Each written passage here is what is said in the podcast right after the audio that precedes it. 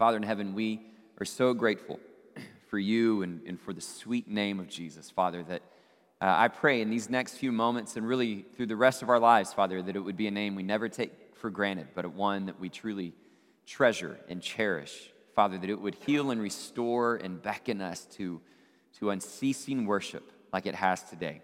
That we would commit our lives to you in joyful praise and celebration. Father, that all that that we bring before you, be it in, in terms of praise or request or supplication, God, we know that you hear and you respond because of this name that is above all names, this name that is so sweet for us to hear, the name that we celebrate today, the name of Jesus.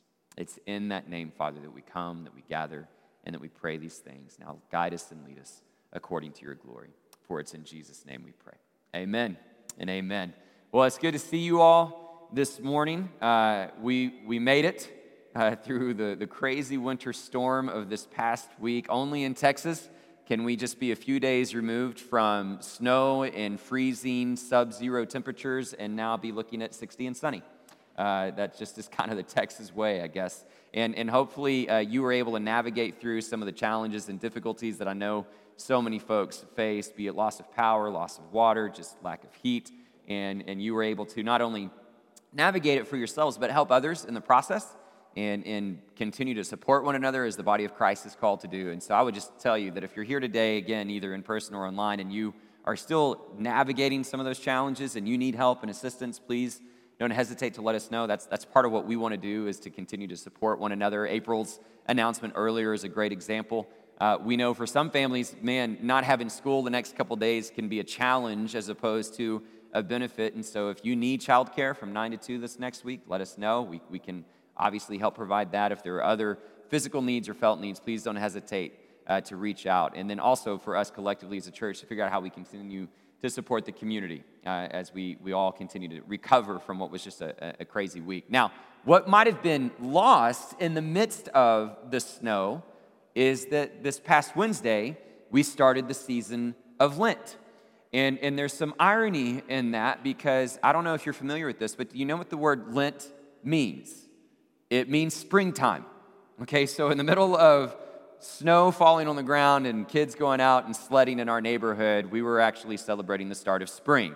Uh, ironically, that's not really what Lent means anymore. Around the 11th century is, is where it really became kind of fixed to the Christian calendar and, and known more to, to celebrate the coming of Easter and the idea of it meaning springtime, that, that, that meaning was lost uh, around that time frame. And so we typically use the word Lent to refer to the season that leads up to Easter. It's the 40 days that kind of lead to the celebration of the crucifixion and resurrection of our Lord and Savior Jesus Christ. Comparable to Advent, right? In the same way we dedicate several weeks to the Christmas season to celebrate Christ's birth, we dedicate several weeks, 40 days, not counting the Sundays, to prepare our hearts and our minds for the resurrection and the crucifixion of Jesus. And so it's a very important season uh, for all followers in churches and individuals and denominations celebrated and infuse meaning to it in a number of different ways. And, and one of the things that I would encourage you uh, that, that we try to emphasize here in our church is that when you enter into the season of Lent, we really want this to be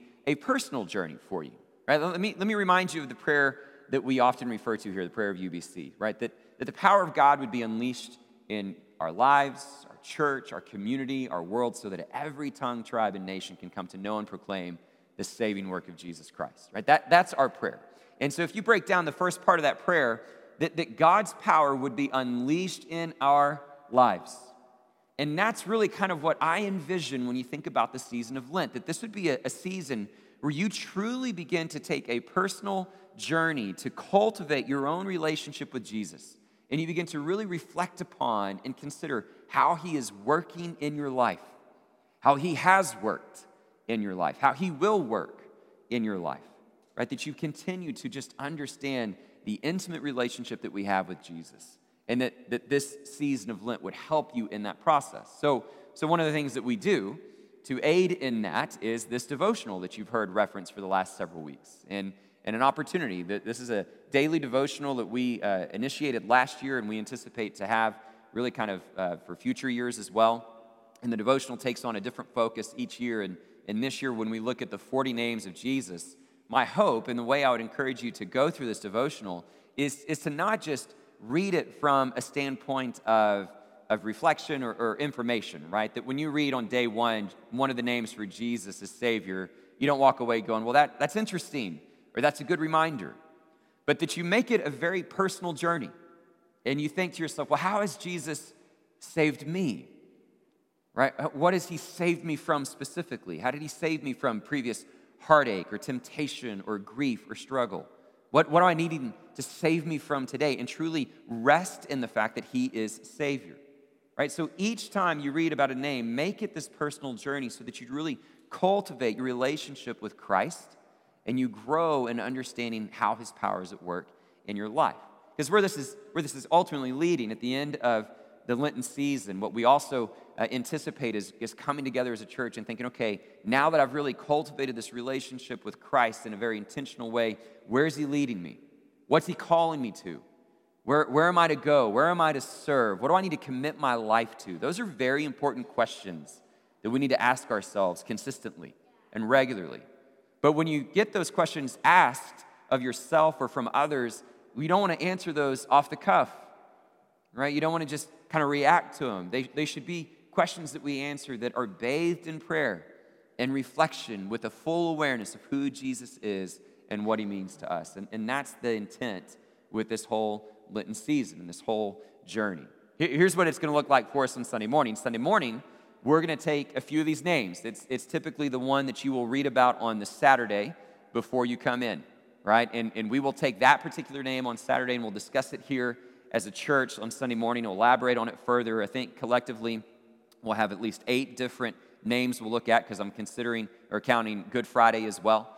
And we'll have a chance to get a very holistic understanding of the names of Jesus, the titles of Jesus that help us get a greater picture of who he is and what he means to us. Now, this will have a different feel perhaps for, for you. I know it will for me. It's, it's more topical in nature. My preference typically, and what I, I tend to do with sermon series, is to pick a book or a section of scripture and work through it verse by verse.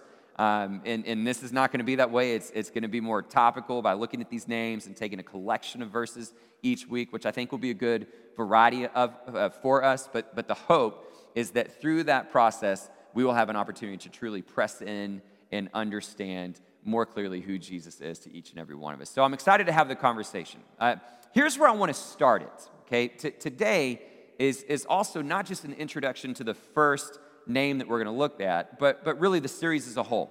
And so if you have your Bibles, I want you to turn to Exodus 19. This isn't our, our main text for the day, but it is going to be a passage that we refer to to help kind of set the tone for this whole series. Okay, so Exodus 19, obviously, if you're familiar with your Bibles at all, you know we're not about to read about Jesus, we're about to read about Moses. And this is occurring after Moses has led the people up out of Egypt. This is after the parting of the Red Sea, the burning bush, all those other familiar stories that you typically associate with Moses. Let me read to you the first eight verses of Exodus 19. It says, On the first day of the third month, after the Israelites left Egypt, on that very day they came to the desert of Sinai. And after they set out from Rephidim, they entered the desert of Sinai, and Israel camped there in the desert in front of the mountain. So here we are at Mount Sinai. You know, something very familiar that happens on this mountain. Moses went up to God, and the Lord called to him from the mountain and said, This is what you are to say to the descendants of Jacob, and what you are to tell the people of Israel. You yourselves have seen what I did to Egypt, and how I carried you on eagle's wings and brought you to myself. Now, if you obey me fully and keep my covenant, then out of all nations you will be my treasured possession. Although the whole earth is mine, you will be for me a kingdom of priests and a holy nation. These are the words you are to speak to the Israelites. So Moses went back down and summoned the elders of the people and set, them before, set before them all the words the Lord had commanded him to speak.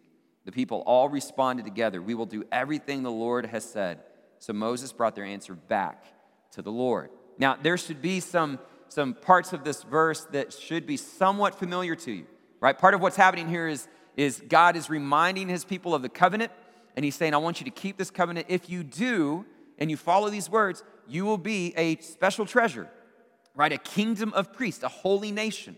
Now, when we see that that covenant is ultimately fulfilled and accentuated in Jesus, we see the same language emerge in the New Testament, don't we? If you read through uh, letters like 1 Peter, you'll see the same call to the church that we are called to be a royal priesthood, a holy nation, right? So we, as the church, still live into these promises that you see in Exodus 19 that if we follow the covenant with God, we are called to be a holy nation. How do we live that out? By following and keeping his words.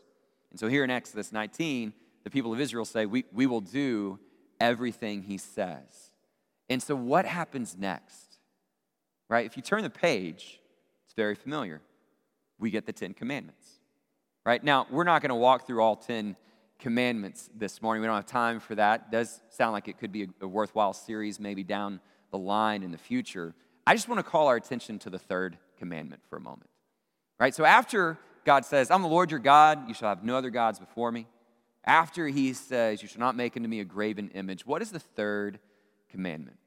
The way I learned it growing up is that you should not use the Lord, the name of the Lord your God in vain. Right? Let's read how it is translated here in the NIV. Exodus 20, verse 7. You shall not misuse the name of the Lord your God, for the Lord will not hold anyone guiltless who misuses his name. That's a pretty important command, and it's one that should still carry weight for us today, especially as we move into this series and we give consideration to the names of Jesus. Now, let me offer a word of clarification. Obviously, at this point in time, in this context, Moses was the one who God revealed his holy name to. Remember, if you go back to the burning bush, we read this as one of our devotionals this past week, right? Where, where Moses says, All right, I'm going to Pharaoh.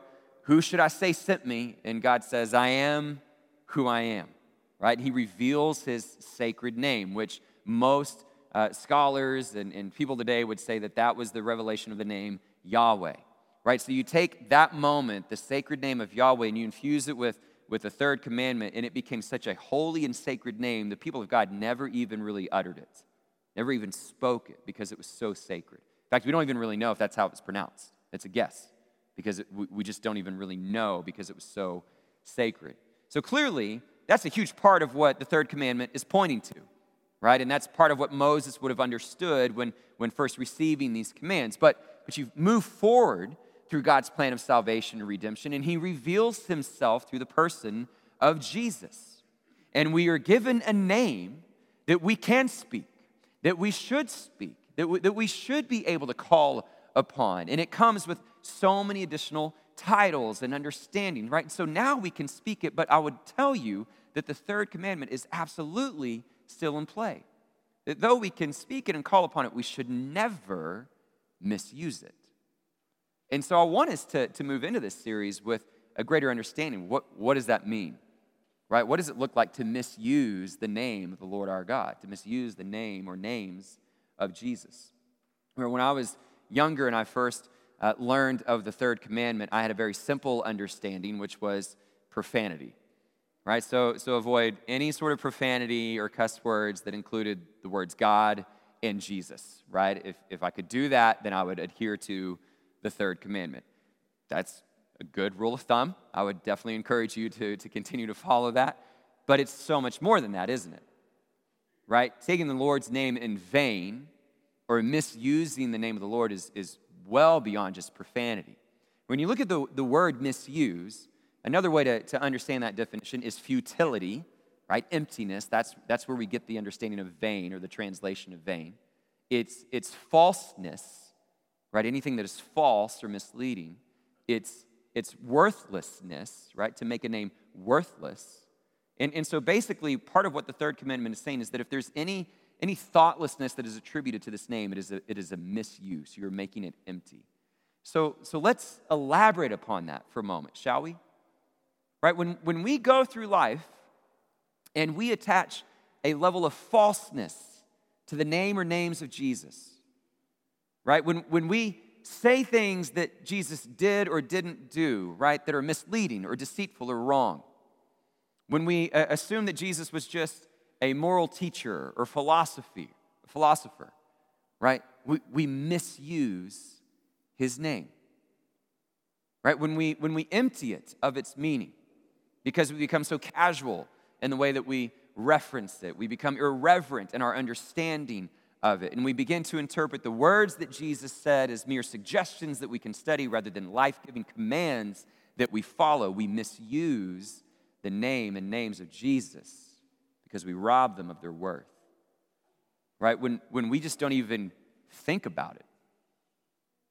And we become apathetic and indifferent to what that name means, we take it for granted, we're thoughtless on it, we misuse the name of Jesus. And so, the, the call to all of us as we enter into this series is to, to adhere to the very words that God instructed his people to follow from the very beginning of this covenant. Right? To, to look at the name and names of Jesus that he has gifted to us and hold them in the highest regard and the highest esteem and let them heal and restore as they are designed to do. Let them to be the object of our worship and our affection. Right? So that's, that's the goal of this series. Here, here's where we'll begin today. We're going to start with the obvious.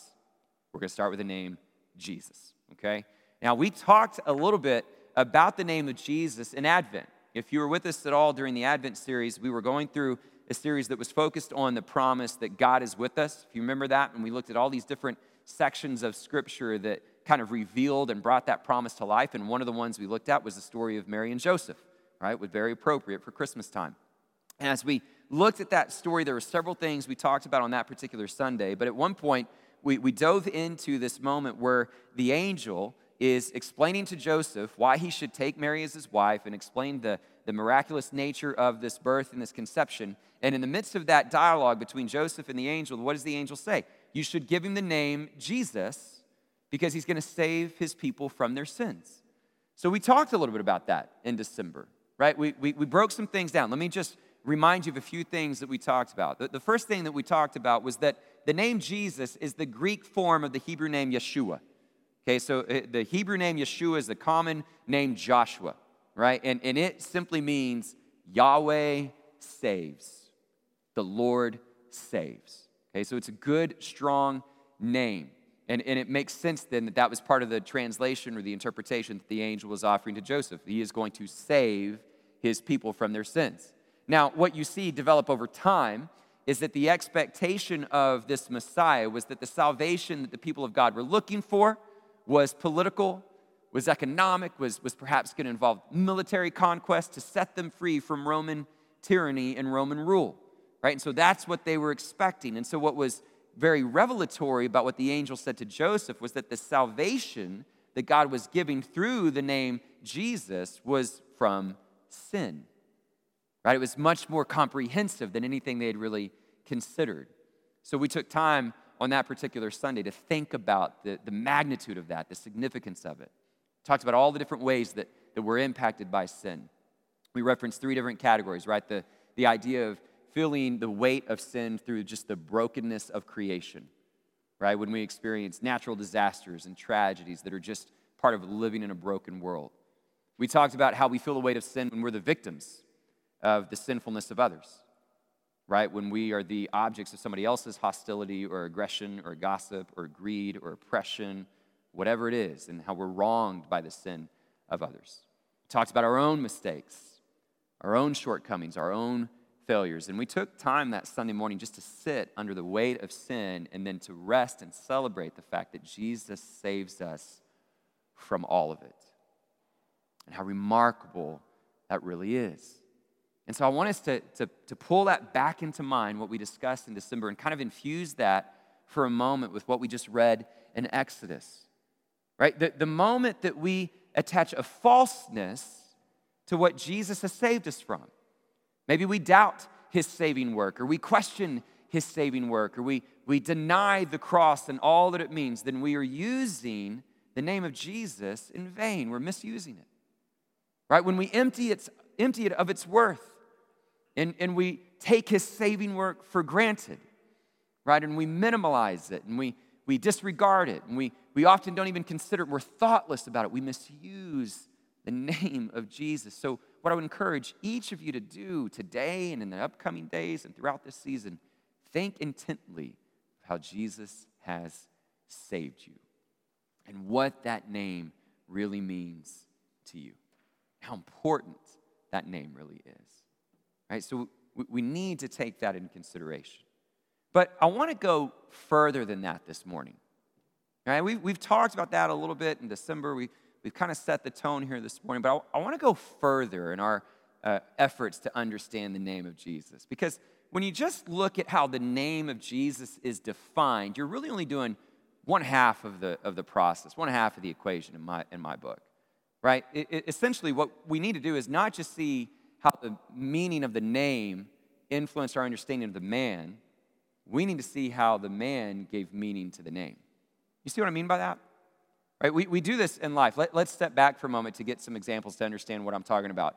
Uh, a lot of times we, we do exactly what you saw in the children's message, right? We, we choose names because of their meaning, right? And, and so you'll go find a name, you're like, oh, I like the way that means, the way that one means, and so we'll go ahead and assign those names. But a lot of times what will happen is that history or pop culture will grab a hold of a name and infuse a whole nother level of meaning to that particular name and, and make it one that's either popular or, or forsaken, right? So, so let me give you an example. When, when Jennifer and I were expectant parents for the first time, uh, James was born in 2010, and we were going through the process that all first time parents go through, trying to figure out how we were going to pick a name. Was it going to be a family name? Was it going to be a different name? We, we did all the things that you typically do, got online and researched websites and what were some of the popular names at the time. And when you do that, you'll see on these websites that they'll give you a list. Here are the most popular names from last year and this year, right? And you kind of go through and you look at all those. And so in 2010, you know what two of the most popular boy names were?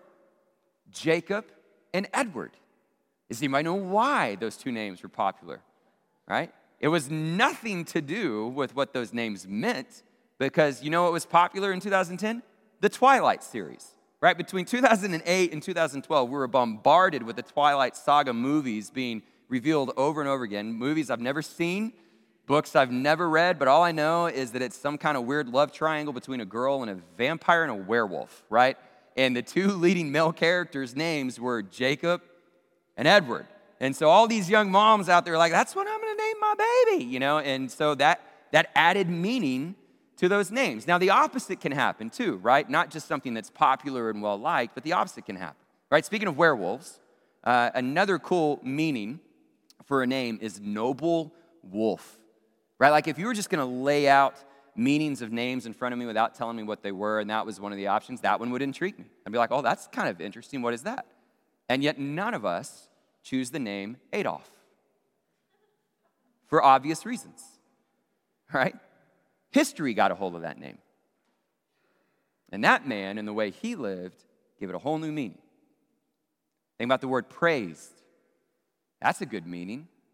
That would be one that would maybe capture your attention. That's a good thing. Talks about blessing, and yet none of us choose the name Judas. Because the life of the man added meaning to the name. So it is with Jesus. It's not enough for us just to come in here and say, well, the name Jesus means Yahweh saves that it's Yeshua in the Hebrew, right? We need to look at the man and see the way that he lived his life and all that was accomplished through him and how that elevated and enriched the name itself. Now, we don't have time to do all of that today, but that's again part of the intent of this series and this devotional. Let's at least quickly look at, at a portion of scripture that provides a decent summary for us to consider this morning. Now, let's turn to Philippians chapter 2. Now, the, the church in Philippi is one of my favorite churches. Uh, it, it's a very interesting city. It was a city that was a, a colony of Rome and actually enjoyed an elevated status when co- compared to other Roman colonies. It was a very influential city, and the citizens in Philippi basically could do almost everything that Roman citizens could do. They, they could buy and sell property, they were exempt from certain taxes, they, they were protected under Roman law. And so, as a result of this elevated status in, in, in Philippi, the, the Philippians were very proud. Right? They, were, they were like proud to be Philippians. They were like ancient Texans, okay? You know, we're proud to be Texans. At least we were before last week. Uh, last week, I think, kind of damaged the Texas ego a little bit. But prior to that, you know, there's just this, this pride. That's, that's what it was like for Philippians, okay? Now, what's interesting about that, though, is that in this letter that Paul writes to this influential city, it's 104 verses right? From beginning to end, 104 verses. 51 of those, he references the name Jesus or Jesus Christ or Lord Jesus Christ, right? Something along those lines. And so part of what Paul is arguing and advocating for, both directly and indirectly, is that church in Philippi, your identity is not based in your culture, your heritage, or your elevated status of being a Philippian. Your identity is through the name of Jesus and the man of Jesus. And so, embedded right there in the middle of this letter is this eloquent hymn that describes Jesus. It's known as the Christ hymn in chapter 2. It's rich with meaning. To, to try to give 10 minutes time to it today is like an incredible disservice to all that it really captures and conveys, but we're going to do our best. And so, we're, what we're going to do is we're just going to read verses 5 through 8 first, and then I'll close with verses 9 through 11. And this will help give us a picture, not just the meaning of the name, but how the man added meaning to the name itself. Let's pick up in verse 5 as Paul kind of introduces this hymn. He says, In your relationships with one another, have the same mindset as Christ Jesus. And now here's the description who, being in very nature God, did not consider equality with God something to be used to his own advantage. Rather, he made himself nothing by taking the very nature of a servant, being made in human likeness.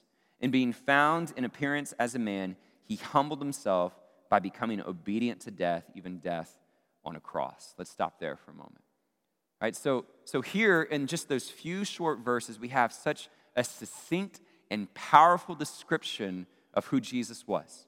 Right? And, and so let me just quickly highlight a few of those things that Paul says. He starts by saying, who being very nature God. And from the very onset of us thinking about the name Jesus, we have a reminder that Jesus carries the nature of God Himself.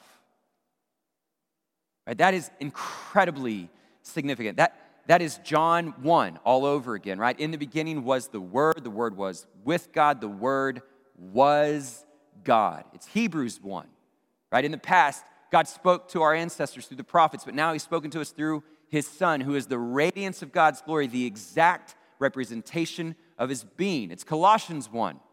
He is the image of the invisible God, the firstborn over all creation. You cannot escape the fact that Jesus was fully divine.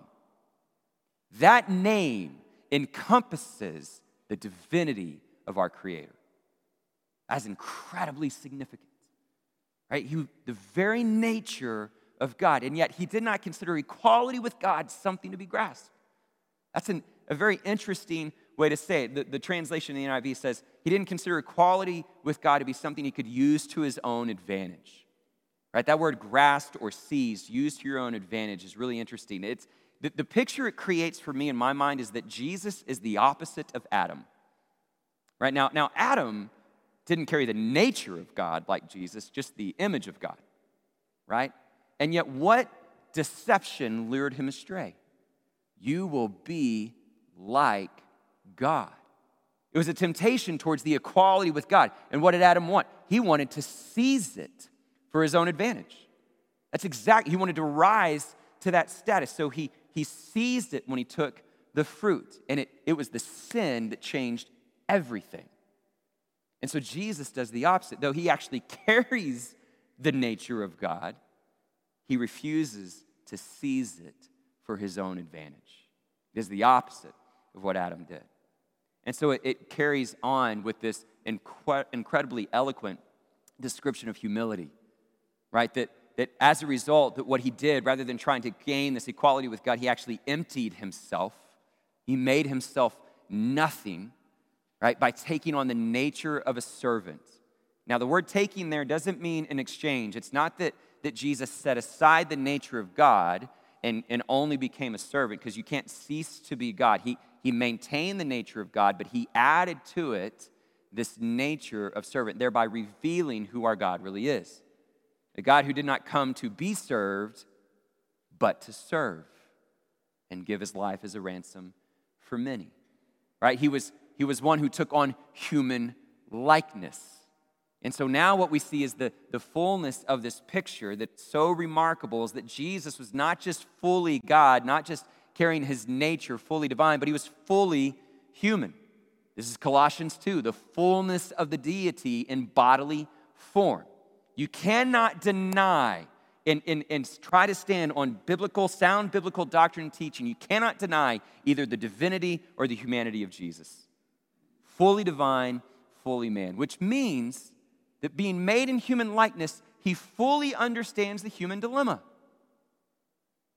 He understands pain, he understands sorrow, he understands temptation, he understands brokenness. Everything that you and I experience, he experienced and understands as well. Took on human likeness and he humbled himself, becoming obedient to death, even death on a cross. The name Jesus becomes the perfect picture of humility and obedience. What an incredible man who infuses rich, significant meaning to this name that we should cherish and hold so dear. Let me offer a quote that, that gives a great summary of these, these verses that I want to read to you this morning. I love the way this reads. It's from one of the commentaries I read and forgot to write down the author, but I'll try to figure that out if you want to know. He says this He says, This hymn also articulately describes who God really is. That for Jesus Christ, who shared the very nature of God and acted out of that nature, showed by what he chose to do and by what he in fact did that God's true nature is not characterized by seizing, grasping, or attaining, but rather by sharing, by open handed giving, and by pouring oneself out for others in order to enrich them. I love this part. It was never the intent of Christ to fight for his own honor and right and credit, but through self surrender, self renunciation, and self sacrifice to strive for the honor, right, and credit of others. What if we did the same? Right? If this is the name we follow, the name we affiliate ourselves with, is this not the model that we should commit our lives to? What would it look like if you never fought for your own honor, right, and credit, but chose a life of self surrender, self renunciation, and self sacrifice to strive for the honor and right and credit of others. How would your life change? What could the church really accomplish if we all lived accordingly? That's what the name of Jesus beckons us to do. When we really take it seriously and think, well, how does it work its power out in our lives? Those are the sorts of questions we ask. It's an incredible description of the man. Now, let me close with just calling our attention to verses 9, 10, and 11. Therefore, God exalted him to the highest place and gave him the name that is above every name, that at the name of Jesus every knee should bow in heaven and on earth and under the earth and every tongue acknowledge that Jesus Christ is Lord to the glory of God the Father. Now, a, a, quick disclaimer about what's embedded in those verses when you read that every knee shall bow and every tongue confess. This is not some reference to universal salvation, right? That, that surprise, everyone gets to heaven. That's not really what's being said here. But what is being said here is that there's going to come a day that no matter what you make of this name in this life, it will be seen for what it truly is. That, that every knee will bow in worship, every tongue confess adoration and allegiance to see Jesus as Lord. And that worship and that confession will come either by joyful faith or reluctant submission. So, what will it be for you? What will it be for us? Right? So, so part of it is just to see that there is this, this inevitable lordship that will be known by all creatures by all people. Right? Now, the other thing that I think is so beautiful about the progression of this hymn that I want to call your attention to is that verses 6 through 8 take us through the humility of Jesus, verses 9 through 11 take us through the exaltation of Jesus. And so, what that, what that says to us is that this again proves as an example and a model of the hope that we cling to. Right? That in the same way that Jesus went from humiliating brutal death, it ultimately had all these things restored to him and then much more in glorification. And so you and I will also go through a journey of humility and sacrifice where things will be restored as we are glorified in Christ. Right? And so as a result, we should never grow weary in choosing humility. We should never grow weary in choosing obedience in this life because we know where it leads. We follow Christ's example and the hope that he has put on display for us. The victory that we see in Jesus and his exaltation is the same victory that's extended to you and to me. What an incredible name to behold. And that's really where I want us to end.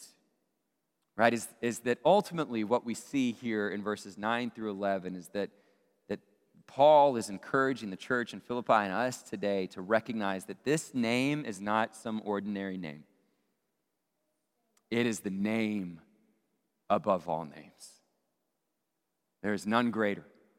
What, what Philippians 2 6 through 11 is doing is almost pulling back the curtain on, on that day when God brings his kingdom in its fullness. Right? It, it brings us back into that picture that's painted in Revelation where we see every creature in heaven and on earth and under the earth gathering to his throne and declaring, Worthy is the Lamb who was slain.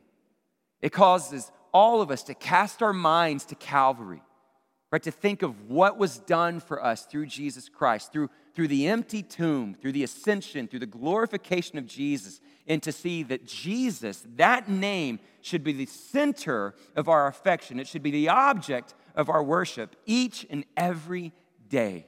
It is a privilege for that name to fall on our ears. It is a responsibility for that name to be on our lips. That you and I can truly declare the praise of Jesus each and every day, seeing it for all that it means and all that it design, is designed to provide you and to me and to the rest of the world. What an incredible opportunity for us to worship the name that is above all names. Not just on Sunday morning, but when you leave, when you wake up tomorrow, when you go through a storm and you've lost power, or you're dealing with heartache, dealing with loneliness, dealing with grief, dealing with temptation. Whenever you feel that void and that emptiness that beckons you here, once again you would know what the sweet sound of the name of Jesus really means how it heals, how it restores. That it should forever be the center and object of our worship because it is the name that is above all names. And he is worthy of all praise. Let's pray. Father in heaven,